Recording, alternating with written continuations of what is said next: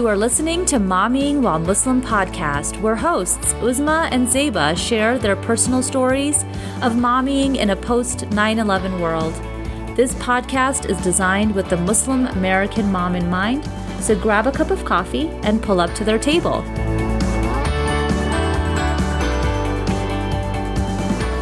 Assalamu alaikum, everyone. Welcome to another episode of Mommying While Muslim podcast. This is Uzma Jafri. And this is Zeba Hassan, and we are in May, everybody. How did that happen? It was January 1st, like yesterday.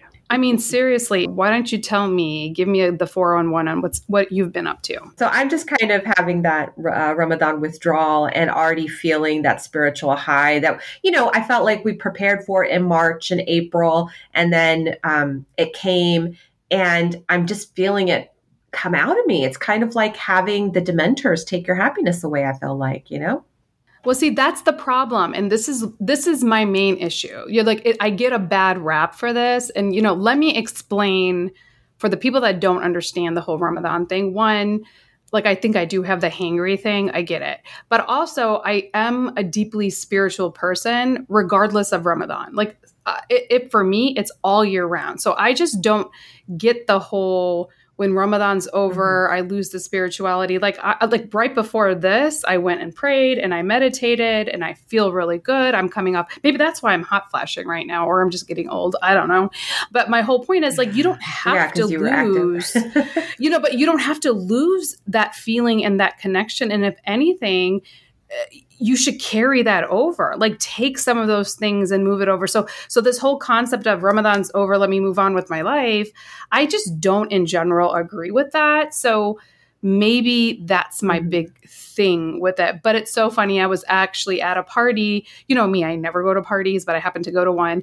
And this woman who mm-hmm. happened to listen to the podcast, it is weird that people kind of know you now when they recognize you. It is a little weird. It's a, it's a, a, a funny concept. And she was like, Oh, I kind of know how you feel about Ramadan. And I was like, why would you know that? Then I was like, oh, I do talk about this. And, and, but then she's like, but, you know, you do like i'm like i carry that spirit. I'm still doing my sadaqah i'm still doing my charity work. I'm still trying to do you know my mindful prayers. And i feel like you have to continue that over. It shouldn't just be a 30 day thing. And perhaps that's why i don't necessarily get into this oh my god i'm going to do this 30 day cleanse because you should be technically doing it all year round. But that's just my little you know soapbox moment i have a soapbox i had a soapbox Uzma. i'm just going to let it go yeah, yeah. No, that's not. I, I get it. You know, it just it feels different. You know, when you're doing it throughout the year versus when you're doing it in Ramadan. Like I like I call well, because it Ramadan every, magic, because everybody's doing it together. Who are against magic. Mm-hmm. Is that maybe why? that's what it is? Yeah. I don't know. Yeah, because we're all doing it at the same time, right? Everybody's miserable. Maybe that's why everybody's miserable together. Everybody's miserable together. Okay. No, I'm only partially kidding. Only partially. Yeah. Well, you ready for today? I am so excited for today because, you know, we've been really trying to work on this series for a very, very long time. And, um, you know, I wasn't there last week because I had my third round of COVID, everybody. Um, I was telling Uzma, she's like, you can't join us. I'm like, if I join, I'm going to cough and I will pee my pants. And I we just cannot afford to do that. Moms with four kids and more, you understand what I'm talking about. So we are actually continuing our May series on addiction by covering probably one of the most taboo topics in the Muslim circles, but literally something that gets posted about every at least once a week in all these muslim um, chat rooms um, and sex, you know, because sex is considered a dirty word. So if you consider sex a dirty word, can you imagine if you're addicted to watching it? It kind of creates this whole other level of like, woe is me clutching your pearls but uh, like that clutching your pearls moment or like you know wrapping your hijab a little bit tighter but that doesn't mean it isn't a problem in the muslim community because guess what it actually is. So that is why we've brought in uh, our expert because we love that we love we love the uh, um, the F, the Family and Youth Institute, and we brought in Dr. Madiha Tahseen, and she's going to tell us about this epidemic. Because yes, everybody, It is an epidemic. She is a research fellow and a community educator, the research director at the Family and Youth Institute. We love, love, love them there. She holds a PhD in applied developmental psychology from the University of Maryland, Baltimore County. She her interests include individual and group identity development, parenting, um, acculturation. I can't even pronounce some of these things, ladies and gentlemen. Risk and protective factors of Muslim adolescents, health, healthy development. She is also on the executive board member for Stones to Bridges, a nonprofit org- organization that provides anonymous online platform for Muslim youth to address their emotional and social behavioral needs. She has so graciously allowed her to call her Madiha. So we are going to call her Madiha today, but Dr. Tahseen, welcome. Assalamualaikum. Assalamualaikum. Walaikum assalam. Thank you for having me. I, I really, really appreciate the opportunity to just talk with you guys. I've been following this podcast for a long time, and I am so grateful that you all are shining a light on something that's so important to talk about.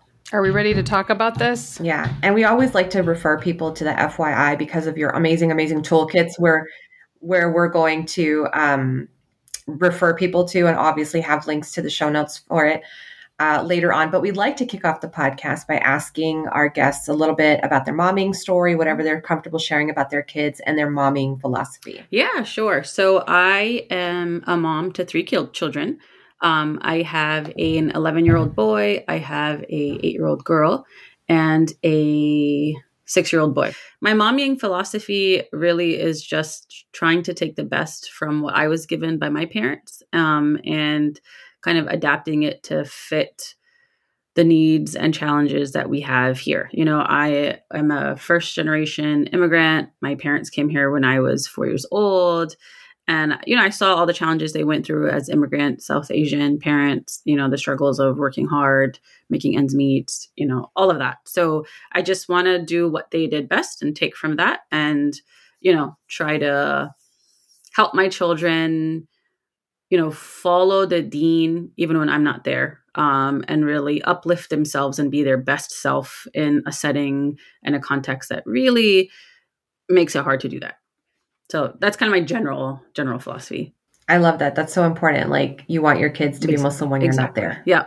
Like I love it. Like it's teaching them like to make good decisions when you're not there. And so that kind of lends to um you know how you got involved with the FYI because I feel like that has to be you know informing yeah, how you're raising. That's exactly why. You know, I uh, my specialization when I was in PhD. So I'm a researcher, right? I don't do therapy, but my area of interest really was that you know we look at it's, it's adolescence. It's specifically like the youth age. Um, and specifically like Muslim youth, um, even when I was doing my education and I just feel like we look at youth as like troublemakers, and there's this perception of this is the rebellious age, and this is the age that they're questioning and pushing boundaries. And yes, they are doing that, but they're doing it because they're trying to understand. And I was really very sick of like the just do what you're told, just listen to me mentality. I don't think that's how youth, you know, if youth do that, then the second you turn your back, they're going to do what they want um, because they're trying to understand it and they're trying to internalize it. And so for me, it's I really want to understand how youth are experiencing things. And so we can train parents to say, your youth is pushing boundaries, yes, but it's for this reason. And here's how to navigate it instead of the typical parenting style, you know, the traditional parenting style in immigrant families of just do as, as I say. And I that's it. That. I absolutely love that because the truth of the matter is, you, like you said when you were talking about your parenting journey, it's one thing to when they're younger for them to to follow you and do what they're because you know this is something that they do cognitively. They kind of mimic you, they mimic their parents. But at some point, part of what their learning process is, as you know, their cognitive development is they're going to question, they're going to push back, and you as a parent have to have enough confidence in what you've taught them that if they are questioning you that you know they're going to go and seek those answers because at some point they have to choose islam and that path for themselves. And and, and are you confident in your parenting and confident in what you've taught them that this is the case. So I absolutely love I mm-hmm. absolutely love that and we're going to have to bring you on for a separate parenting just a parenting only podcast because yeah, we're here to talk to. about sex yeah. and pornography. yeah. uh, and and um and I'll I'll kick it off because you know the reality is we're talking about teens and sex and pornography and and the reality of the situation like when we were kids um and I'm dating myself like if we would see a Target ad and some somebody was wearing underwear, it was like, oh my God, like that was a big thing. And we would have to hide that. But now they can find pornography on your phone. And it's literally in the pocket of most teenagers 13 and up. I, I would say I don't have the statistics and we can probably look that up and put it, you know, put it on our show notes. Mm-hmm. But pornography is on your phone. And, you know, you have these parents that so naively think, but I put blocks and I put channels and I put this. Guess what, suckers? I'm not trying to be mean, but those kids know how to get around them. They are smarter than you, and if you're under a false illusion that they're they're not doing that, guess what? they are. So, can you talk a little bit about the statistics? Like, and, and you and I were chit chatting before um, the recording about how there's a huge spike in epidemic, specifically in the COVID era um, and why that's the case and what kind of correlation you're seeing with that because i would really um, want to talk about that yeah, definitely. Um, so, in the research that we did, we actually received um, data from Young Muslims. If you haven't heard of Young Muslims, they're a national organization um, for you know high school age college age students. They have a sisters division and a brothers division. So they they were getting these issues a lot with their young uh, you know followers. They conducted the research so we analyzed it. And what they found what we found in their data is that about 60% of muslims reported viewing pornography right? So we're not talking about addiction just viewing pornography consuming it. And um, they did this during the height of COVID, the height of the pandemic. And so, consistent with what other researchers are finding in non Muslim samples, that the numbers spiked because of the intense social isolation people were facing and the intense, you know, trying to cope with the negative emotions that might come up when you're isolated, that now you don't have your normal outlets, right? And you're also, again, you're isolated, so you have a lot more access to the one thing that we know isolation really feeds off of, which is pornography and viewing pornography. So that's really kind of just very generally and broadly is what we found when it comes to how much youth muslim youth are actually watching pornography. And you know like i was telling you before i know this exists in our community. I was not expecting the number to be that high. To me you know 60% is a pretty high number. And granted it was you know pandemic times people are isolated it's going to be a little bit heightened but even then that that's a pretty high number I think that that's so, so interesting because it makes me think of the parents who are like, well, I don't want my kid to go to public school because then they're going to get these ideas and get access to porn and the opposite sex. Right. It's like, they're doing it in your what? house. I, like, you know, to Zeba's, yeah. guess what, suckers? Doing it in and your actually, house with you downstairs. No matter what you do. Right? In their bedroom. Uh, Yep. You are cooking you're, you're cooking dinner. their dinner and they're upstairs. You know that shower that's taking too long? There's a reason yeah. for it. Oh my gosh, I've heard about that. That hasn't happened. Alhamdulillah. I'm sorry to scare people. This is why I have so many gray um, hairs. yeah, and and it's the same thing of like we, you know, you think, oh, I just put my kid in the masjid, right? I'll just get my kid involved in the masjid. I'll make sure my kid prays a lot. And we actually found that that wasn't the case. So in the data, like we found that there was no difference between people who said they watch pornography and who don't watch in terms of religiousness, in terms of how much they how much they attended the masjid, how much they pray, and how much they believe that it's immoral. You know, you might think the stereotype is, well, people who watch it, they might be okay with it, right? They think it's fine, and that's why they do it. But the kids who said they watch it equally felt like it was immoral. If something else is going on that's making them watch it. Madiha, can you please say that for the people in the back? get over the misconception that if your kid is religious enough, they're not going to watch it. Right. Yes, there's none. And that, doesn't mean that being religious cannot protect you, right? In theory, it can. And we can talk about that later, but it's it's how. That's the part that parents miss and, and in community members in general. So that leads me to two questions. First of all, um, what porn does to the, the adolescent brain. Um, And then once you do that, then I'll remember the second one. Yeah, sure. So I, am going to mention just very high level because I'm not a neurologist, right? So I can just mention very high level. We talk a lot about it um, in our porn toolkit. So if parents want, you know, a lot more information, it's definitely there. We link some resources you can check out. But essentially, what it does, and the reason why it's something that is so easy to unfortunately blossom into an addiction, is it activates the part of your brain that gets excited. So it activates the part, you know, you watch pornography, you the part of your brain that gets you excited and gets you going gets activated. And so then your brain says, "Well, hey, this felt good. I want more of this." And then you watch more. And then you watch more. And so then that threshold for what's needed for you to feel excited now gets lower it gets higher and higher and so now you need even more to get that same high like you have this it, it works the same way as other addictions that we think about, right? So whether it's smoking, whether it's substance abuse, you know, like uh, alcohol, any of those. The problem is that those are very public, right? Like they you do them in, in front of people, whereas this is very much in isolation. So the secrecy makes it even much worse.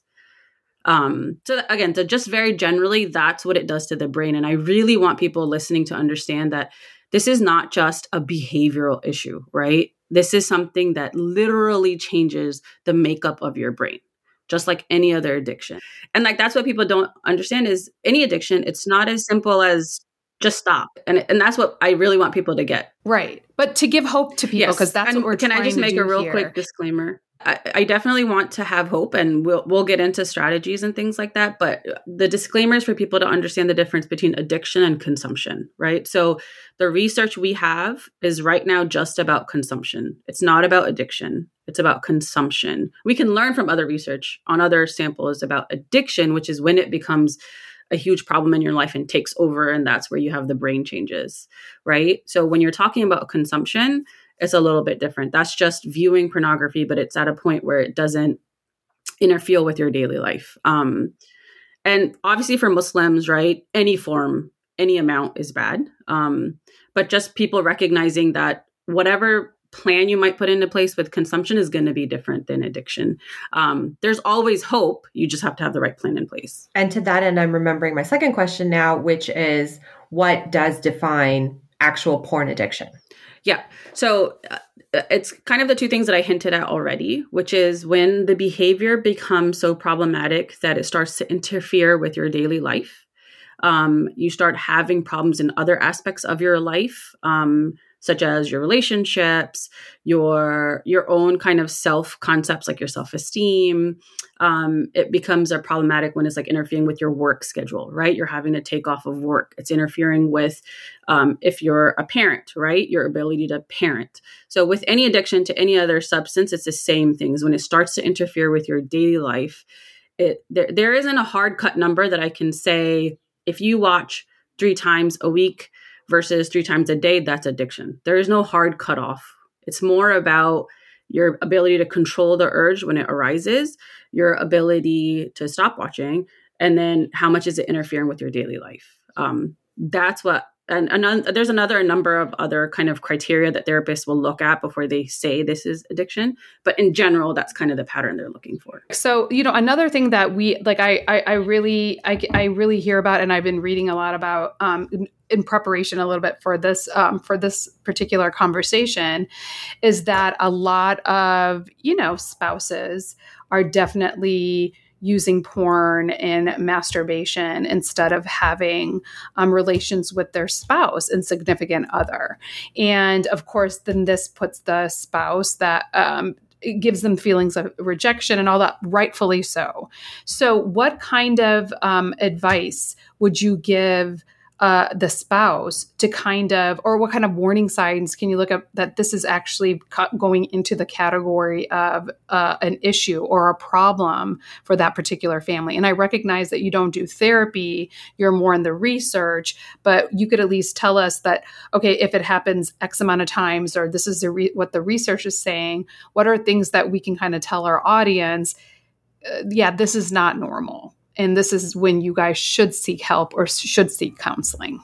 Yeah, definitely. Um, I can go over some of the signs for sure that we know from research, right? That we know from what therapists are seeing. And you guys can also the audience can check out um, the toolkit it goes into these a lot more in detail um, but you know you're looking for changes in behavior you're not looking for one sign by itself so that's why i was saying it's not like a if you want if you know that your husband or your wife because we also found that women in our in the sample that we collected also watch pornography and i can give those numbers later but you know your whatever your partner whichever gender um, it's not just like they watch three times a week and that's it. This is how I know something is going on. You're looking for that change from your kind of normal baseline relationship. So what what do I mean?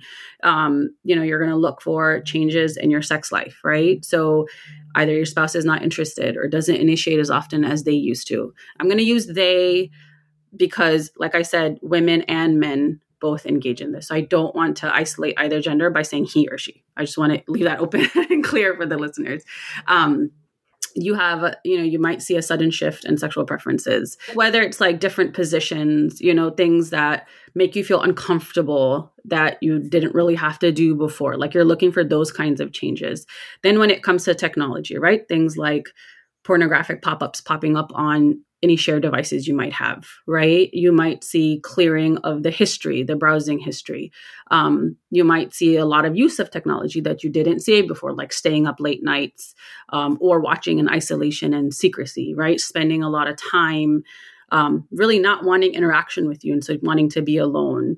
So, any one of those things by themselves, are they problematic, right? If your partner wants to spend time alone, are you going to be like, oh my God, this is pornography? No, right? like it's more of, a, a combination of this behavior that you're observing over time. So those are just some of the signs you want to look for. But again, it's the combination over time. I just want to make that part clear. And that you found that for both adults and adolescents? So so actually the survey that we had did not ask about signs. So the information I just say, shared is from existing research on couples across the board. So this is not for adolescents; these are for couples. Um, the survey we had had questions about why do you watch right your motivations for watching but it didn't go into signs so i, I just don't have that information. So based on y'all survey too um would well not even and not based on your survey but uh based on current research would the signs be the same for our teens our children? No so they're going to be a little different. So the signs for so what do you want to look for as a mom right? What are the signs that you might see in teens? You're going to see you know obsession with sexual behavior that might be a little bit premature for their age, um, or an unusual curiosity with sex. And again, that's going to increase in adolescence, anyways, right? So by itself, it's not problematic. Yeah, yeah, and, and that's what I was going to say. I have this list, and it, I'll, I'll go through the list, but you're going to be like, but these are all normal teen things, right? It's all of them together when it becomes overwhelming. So just uh, I can keep going. So like losing interest in their normal hobbies, right? The normal activities that they've been doing, not caring about them anymore.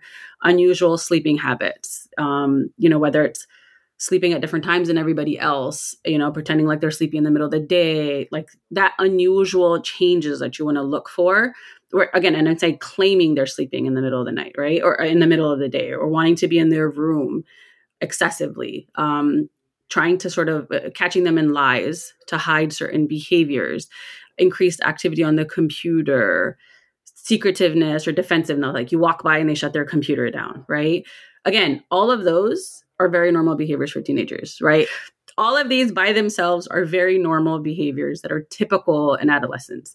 It's more if you see all of these and if you see them for a while, that's what you're looking for. Is it some combination over time? And also, I want us to know that as moms, like you have to trust your gut sometimes we're in denial, but at the same time, if you really get over that initial stigma and denial of, oh my God, how could this be possible? If you just listen to your gut, you know your kid. You know when your kid is doing something that just something doesn't seem right.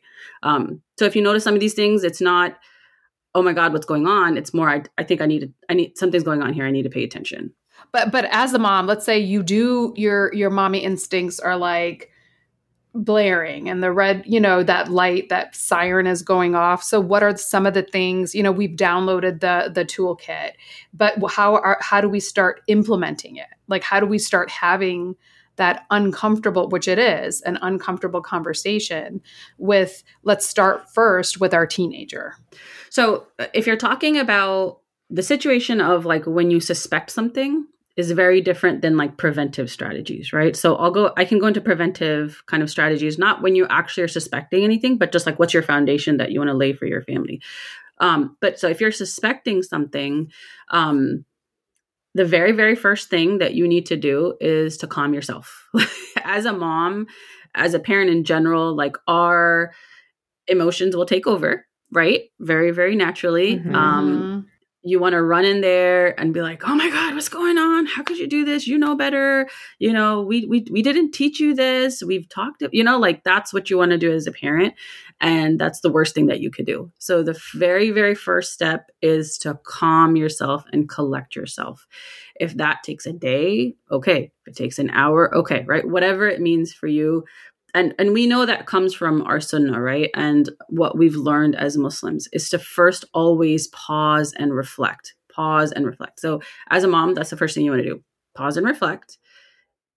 Really for yourself understand what's bothering you about this situation. Is it really that this person that your child is doing this or is it that you feel betrayed? Is it that you feel as a failure you know as a parent? Is it that you feel guilty? Like work through that first. Otherwise you're going to carry that into the conversation with your children and they're not going to hear oh my god this is harmful for me. They're going to hear my mom this my mom this my mom that right? So once you've done that the second thing is before you jump into action mode you need to go into conversation mode and understanding mode. So that means again you need to be ready to have that conversation but your what is your purpose in that conversation? Is it to figure out what app they're using how they got access who got them into this? Or is it what's really going on with my child that's making them watch pornography? What is motivating them so I can help them help themselves? That's the main thing. That's how you want to approach the conversation. So you have to do that with open ended questions, with no judgment. Even if their response drives you up the wall and you're like, how could you believe, you know, like your kid's going to tell you, well, everybody's doing it. What's the problem? Right you cannot, don't fall for that bait, right? You have to approach it with open ended questions of trying to get to that end goal of what's happening in my child to make him or her watch this? And how can i help him or her understand how to help themselves? Of course that's not that's different for a 10 year old versus a 15 year old so as a parent i'm hoping you know you would adjust that. So have that conversation. There's like I said, I could go into a whole talk just on how to have that conversation, but in the interest of making sure there's enough time, the toolkit definitely goes into tips on what, like, how to frame your questions, how to step back and reflect. So, you know, people can definitely go there. Um, but the really important part also is to have an action plan then after that.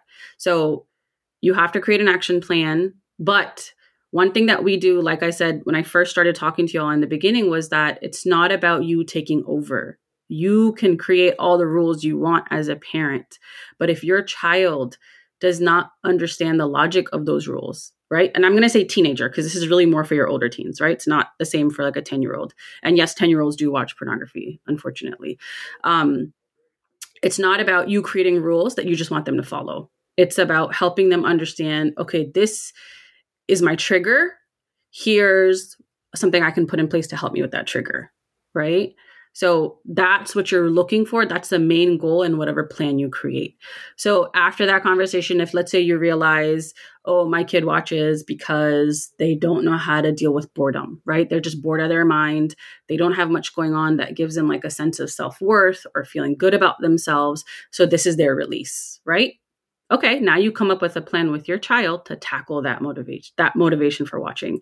Um, one of the things we found in the survey that we did was there was four reasons that youth watch pornography um, sort of sort of four causes so to speak. One was to cope with boredom. And again this was during covid times right? So that makes a lot of sense.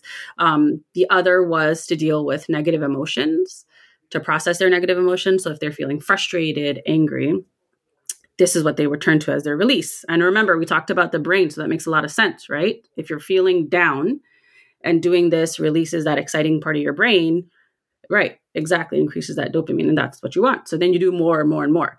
Um, another reason was to deal with feelings of loneliness and to cope with that. Um, and the last one, I think I said boredom. Make sure I got the last one.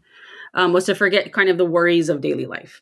So I think what you're hearing is youth are doing this to cope, essentially. Whatever it is that they're trying to cope with, that's why they watch. So as a parent, that's what you have to help your child uncover is what are they trying to cope with when they view pornography? And so get to the heart of the issue. So when you create an action plan if that action plan is just oh give me your phone or no tv for a week you know it's not going to work. It's not getting to the heart of the issue. Um, and really that's most addiction right? We look at addiction and we think oh you're just doing this because you like the taste of alcohol right or you like smoking no there's an underlying cause underlying issue yeah yeah and you have to get to the underlying issue and then the final step is parental controls, controls, right? Like, so the actual control of technology of your Wi Fi and your router. We have a digital parenting toolkit that actually walks you through some of those steps as well. So you can definitely check that out for like, okay, what does this app look like? What is this? What, how do I do this on my router? It's all there. Um, this is a one time where technology actually benefited us because now you can actually yeah. look and find resources and not not going to work in the dark. This episode is sponsored by Guidance Residential. Guidance Residential has helped over 30,000 families achieve home ownership without compromising their faith. Will you be next? Let them help you. Find Guidance Residential both on Facebook and Instagram at Guidance Residential and get your questions answered. Don't let halal home ownership just be a dream to you. As a mom, as a researcher, what for you were the two most troubling things you found in your survey? Like I would have said that, oh my gosh, kids are dealing with their boredom with porn. That would have been for me. But what was it for you? So for me, part of it was what I mentioned before, which is that these aren't kids who are less religious. These aren't kids who are who don't pray. These aren't kids that are not going to the mosque. And these aren't kids that are not women. So for me, like those misconceptions that got like checked off was really startling. Like I think inherently I believed it, but for me that was really a big deal. And the reason is because and this next part is what to me was the most shocking and upsetting and worrisome is that um, there was questions about like shame you know how ashamed do you feel after you watch how guilty do you feel do you have a need to punish yourself and the youth all scored really high on all of those questions. And we did we dug into it a little bit more and said you know youth who watch pornography a lot versus less are they different? Like what's going on that makes you watch it a lot more where maybe you're heading into the addiction zone right? What kind of differentiates you? And they didn't differ in terms of the amount of shame they felt. And they didn't differ in, in terms of the guilt or the need to punish themselves. So whether you watch more or whether you watch less muslim youth feel bad they feel bad they feel ashamed they're not thinking that this is an acceptable behavior, right? And they're doing it for as a coping strategy. And then the, the last kicker for me was that we asked them, can you turn to your parents for help? Can you turn to your Muslim community for help? And it was like 8% said that they could. 8%. That's it. So now you're dealing with all these negative emotions. You, you turn to porn to cope. And then you feel really guilty and ashamed and now you don't have anyone to turn to. So for me like the combination of all of that was so shocking. Um i just I, I, I was so worried because like where are they going then? Where are these youth going? Well it's a slipper it's a slippery slope right? It's a slippery slope because a lot of these kids that could be potentially prone to addictive behaviors can start turning to a, a, external substances to help them to, to deal with these things. And that's how some of these cycles of behavior actually start and begin. And people are like, where did this begin? And how did this start? And it happened under my watch. And, you know, and we're kind of in this we're like it would never happen to me right and that's all of us all of us parents especially muslim parents mm-hmm. we very much feel it could never happen to yep. us and it does you right. know it does it is it, and it is yeah. happening to us yeah. and we don't have um, we don't have the community and we don't have the village to help us through and walk through this without shame yeah because we're not willing to talk about these things so i personally love that we at Momming While Muslim are talking about these very um, issues very frankly, and that you guys at the Family Youth Institute are providing the resources for people and coming on podcasts like us.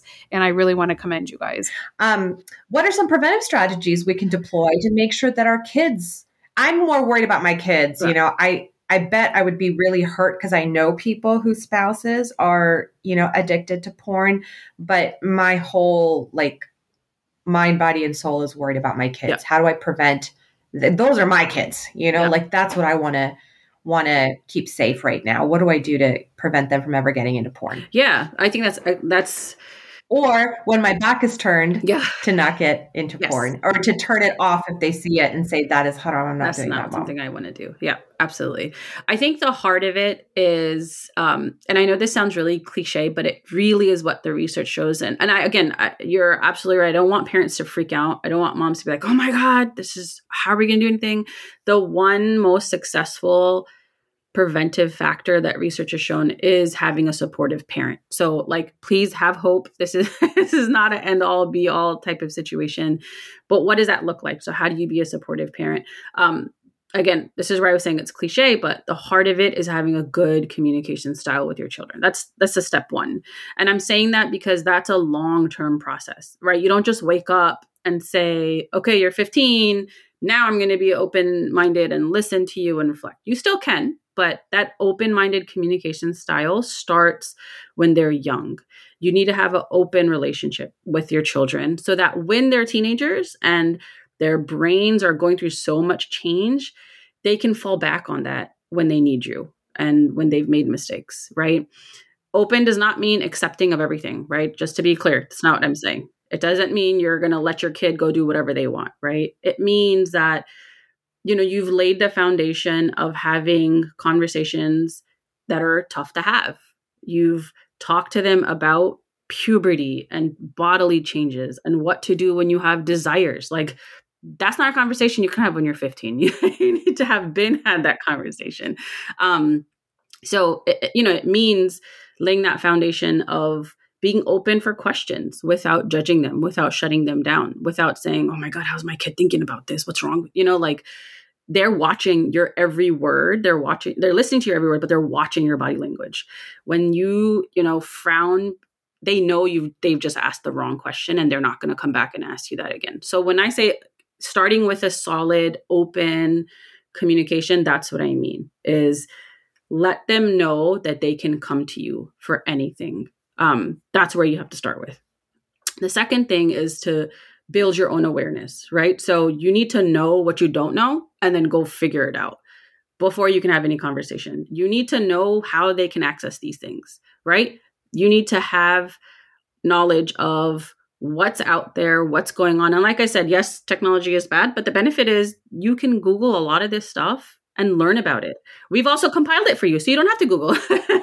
it's in our it's in our digital parenting toolkit, which tells you here are how people access and both of those toolkits, yep, they have in there the different ways people get access and the different controls you can put into place so that you don't have to work in the dark. Because, like Zeba was saying, your kids are smart, they'll figure it out, and they'll outsmart you when they want to. So you got to be one step ahead of them for every topic, but this one as well. Um, and then again, we have these parental controls in play. You know, we have them um, at our fingertips. So let's use them, right? set those boundaries for digital you know for it's called a digital contract. You can look it up in our toolkit but it just means have healthy boundaries for using technology. Do not tell your kids uh, this is my personal approach but do not tell kids that they can't use technology at all. That's just not realistic in this day yeah, and age. it doesn't it's work. it's not going to work. It's not going to work. I tried. Figure out a way it to do it. work. yeah yeah my 11 year old is fighting me for a phone to this day. Um, so but it's it's creating those boundaries right? Creating those boundaries for technology general technology use and enforcing them with you know healthy consequences that make sense for you and your child. But then it's also putting those controls in place so that you've got something blocking it even getting to your house in the first place. But then if it does get in you've inshallah built that healthy communication style so that you can work with your child through it instead of you know just telling them here's what you're going to do exactly and and the reality of the situation is as a parent you don't have to know all the answers mm-hmm. right so you can say I'm going to get back to you on this. Like I don't have you don't have to have all the answers. Let me get back to you.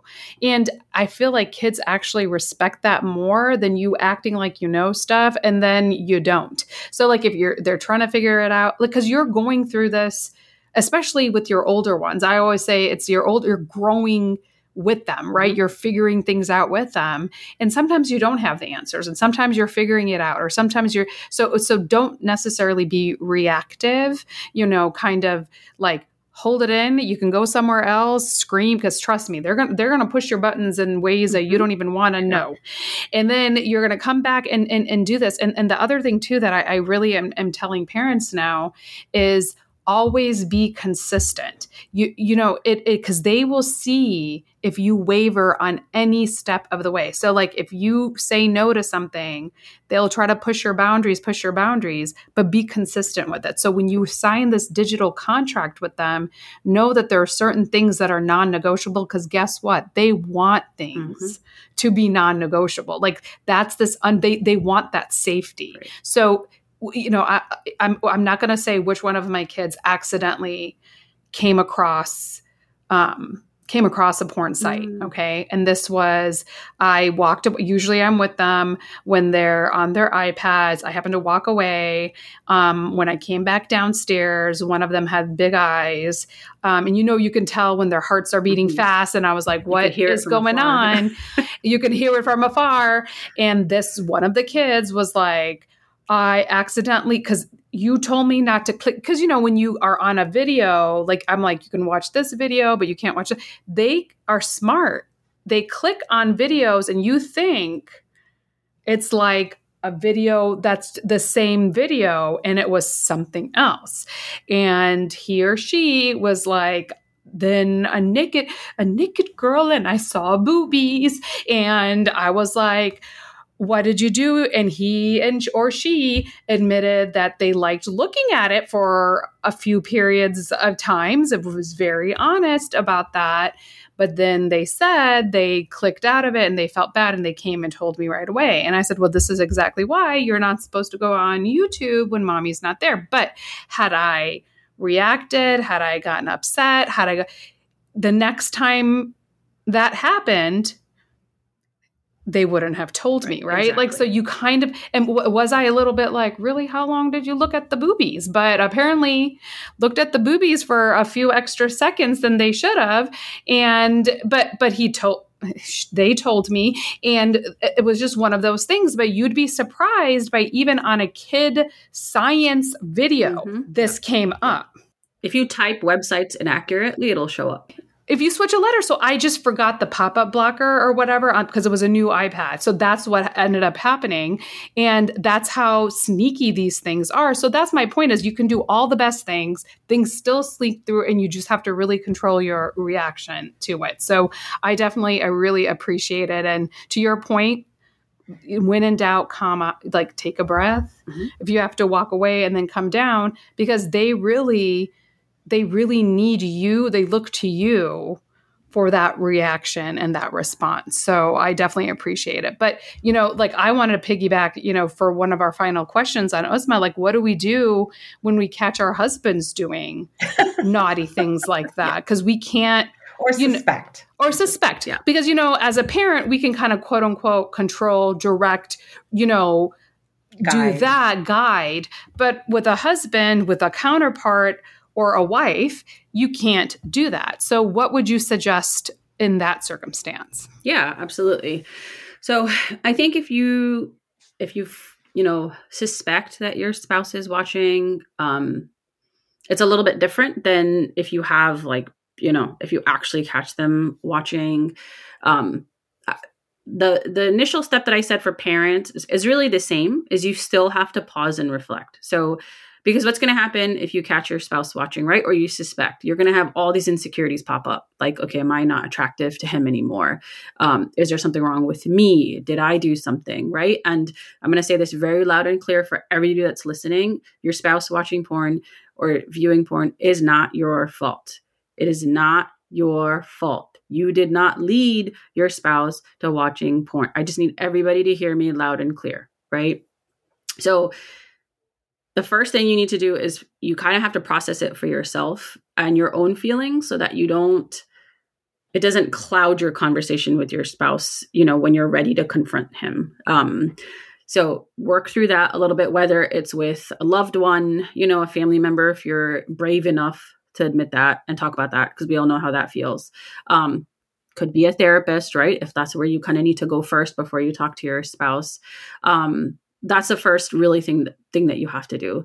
Um, the second thing is you might, if it's a suspicion, you might try to look for more information first, right? So that you go into it with your, you know, like a full, clear picture.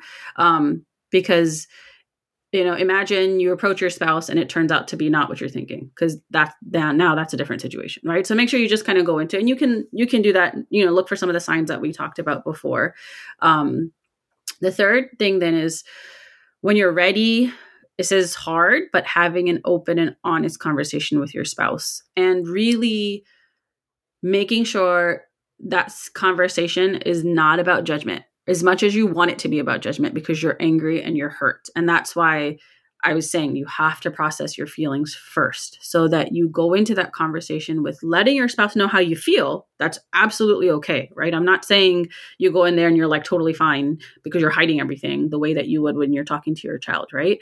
Um, but it's letting that him know how you feel with the intention of helping him understand how this impacts you, right? That's that's really the, what you're trying to do in that the, initial thing that you're trying to do in that conversation is helping him see how it makes you feel not to guilt trip him into changing because him changing for you like anything else is not going to work right? We already know that. He has you know so that and then the second part once you've kind of done that and so this might be like a series of conversations right? This is not one big lecture we're doing with him. We all know how men are when you're listening in mm-hmm. lecture mode. Right? like it's just not happening. Um, so it might, it might be a series of conversations. Your next step after kind of helping him see how it makes you feel um, is helping kind of gauging where he's at. Right? Is this an addiction? Is it just consumption? What are the triggers? Right? Really having these open ended questions for him to understand what's really going on and what is you know why is he watching? So then you can come up with an action plan.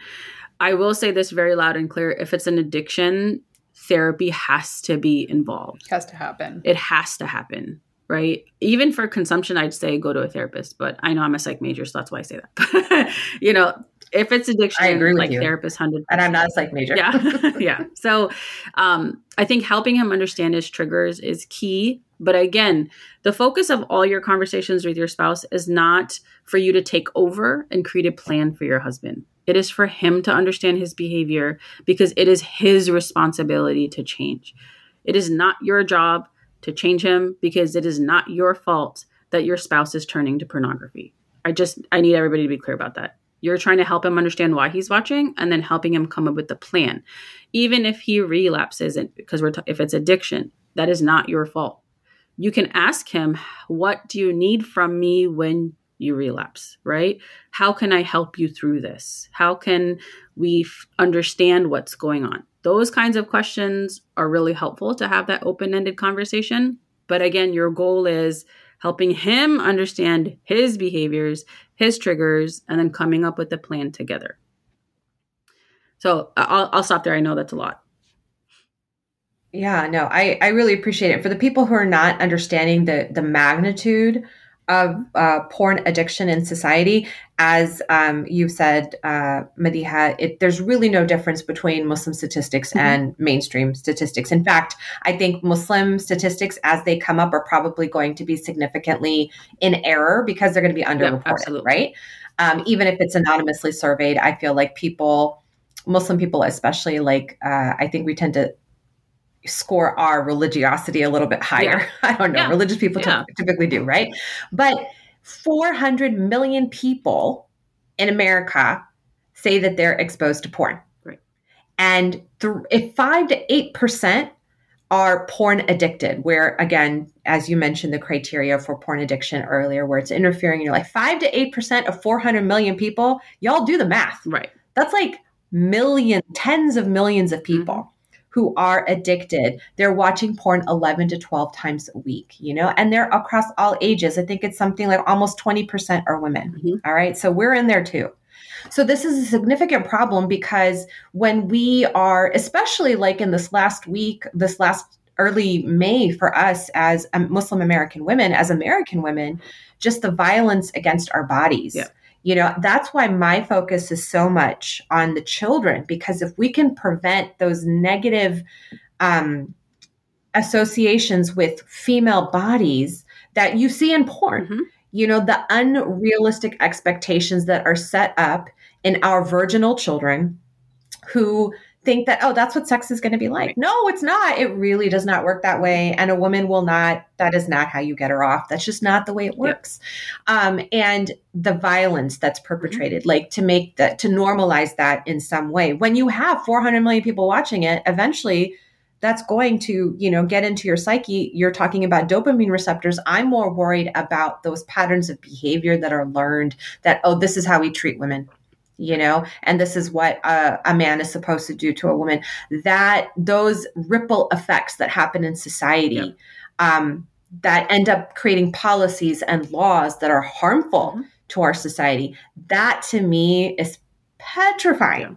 and that's why i think we need to meet porn addiction head on as people of faith and say you know, this is not for me. This also is a form of oppression. This is a disease that leads to oppression. And for that reason, we need to stop like mm-hmm. lollygagging about it and actually do something and go to the FYI.org, read thoroughly their porn addiction toolkit, whether you suspect it or not in your household. I advise all of us to get into it. And I, I know I've checked your digital um, resources page, but until very recently, my kids did not have access to phones because I just don't give it to them. But I have a teenager going to high school. Um, he's in August, so he's got his phone now, and I am petrified. Yeah. So it, it's a cycle. I know I'm really doom no. and gloom. I'm sorry, but, but, it's important. People don't. It's not just your kid. That's what we need to understand. Your kid is going to become someone's husband. Your kid is going to become someone's wife, and then that person is going to become someone's parent. Right. So it's a cycle. You're not just focusing on the person in front of you. It impacts everybody. If it's your spouse, you know, this impacts their parenting. If they're too stressed out because of what they're dealing with, they're ir- easily irritated and agitated all the time, they're not going to be a good parent. And then that impacts those kids who then become parents themselves, you know? So it's a cycle. It's absolutely what you're saying. We have to get over this thought that this doesn't happen in my home. And if it does, it just impacts my kid. That's not that's not what's going on.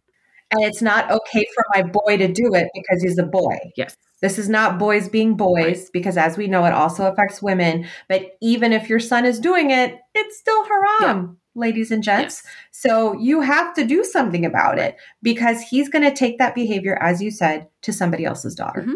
And that is not okay. Yeah. That's absolutely not okay. Yeah. So I appreciate there is hope. There is a toolkit.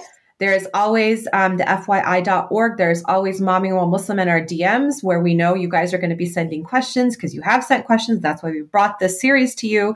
Super excited about it.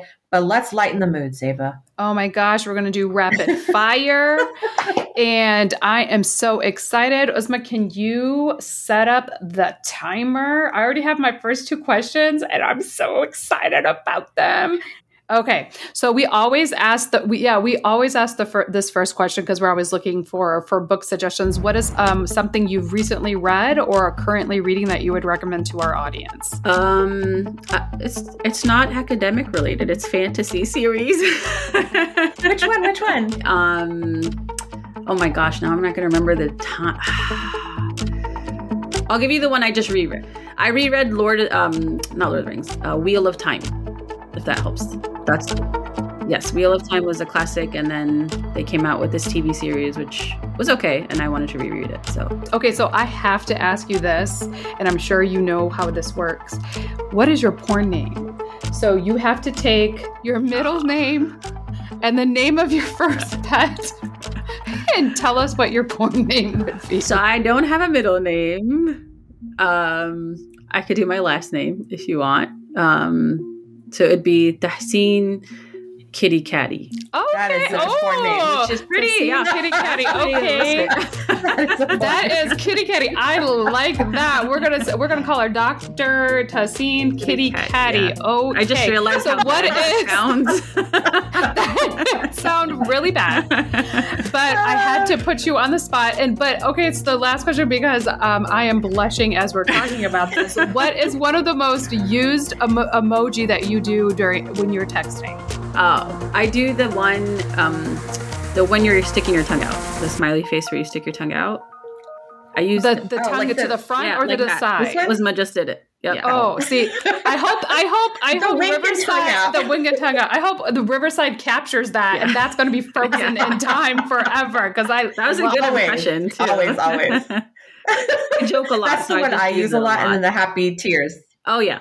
Yeah, I always yeah, do. that's- I always do the crying emoji because I've been crying every Aw. day for the last like month. But Doctor Tahseen Kitty Catty, we really enjoyed having you on the show today. I love that you're in the DMV area so that I can kind of like really um, use your resources, tap tap into your because we're actually going to be having uh, for people that don't know, we're going to be having a Momming While Muslim retreat in the October area in the DMV. So we will definitely um, be inviting you um, and perhaps having you come and giving us a talk because we need we definitely need to be talking about these type of type of topics because it's definitely needed. So thank you so much for joining us today at Momming While Muslim. Uh, thank you for having me, and thank you for being amazing, brave, courageous women that wanted to talk about a topic that people are not talking about. So may may Allah reward you and make it heavy on your scales. And I look forward to supporting you guys keeping up this excellent, excellent work. Thanks again for joining Zeba and Uzma on Momming While Muslim today. Please email us your thoughts or questions and follow us on Facebook and Instagram because this podcast was designed to cater your needs. Make sure you check out the show notes to find the links and resources for this episode. And remember to help a mama out and leave a review of the show, as well as to like it on your podcast app of choice, because that helps us grow. Tune in next week for another episode of Momming While Muslim. Assalamu alaikum, everyone.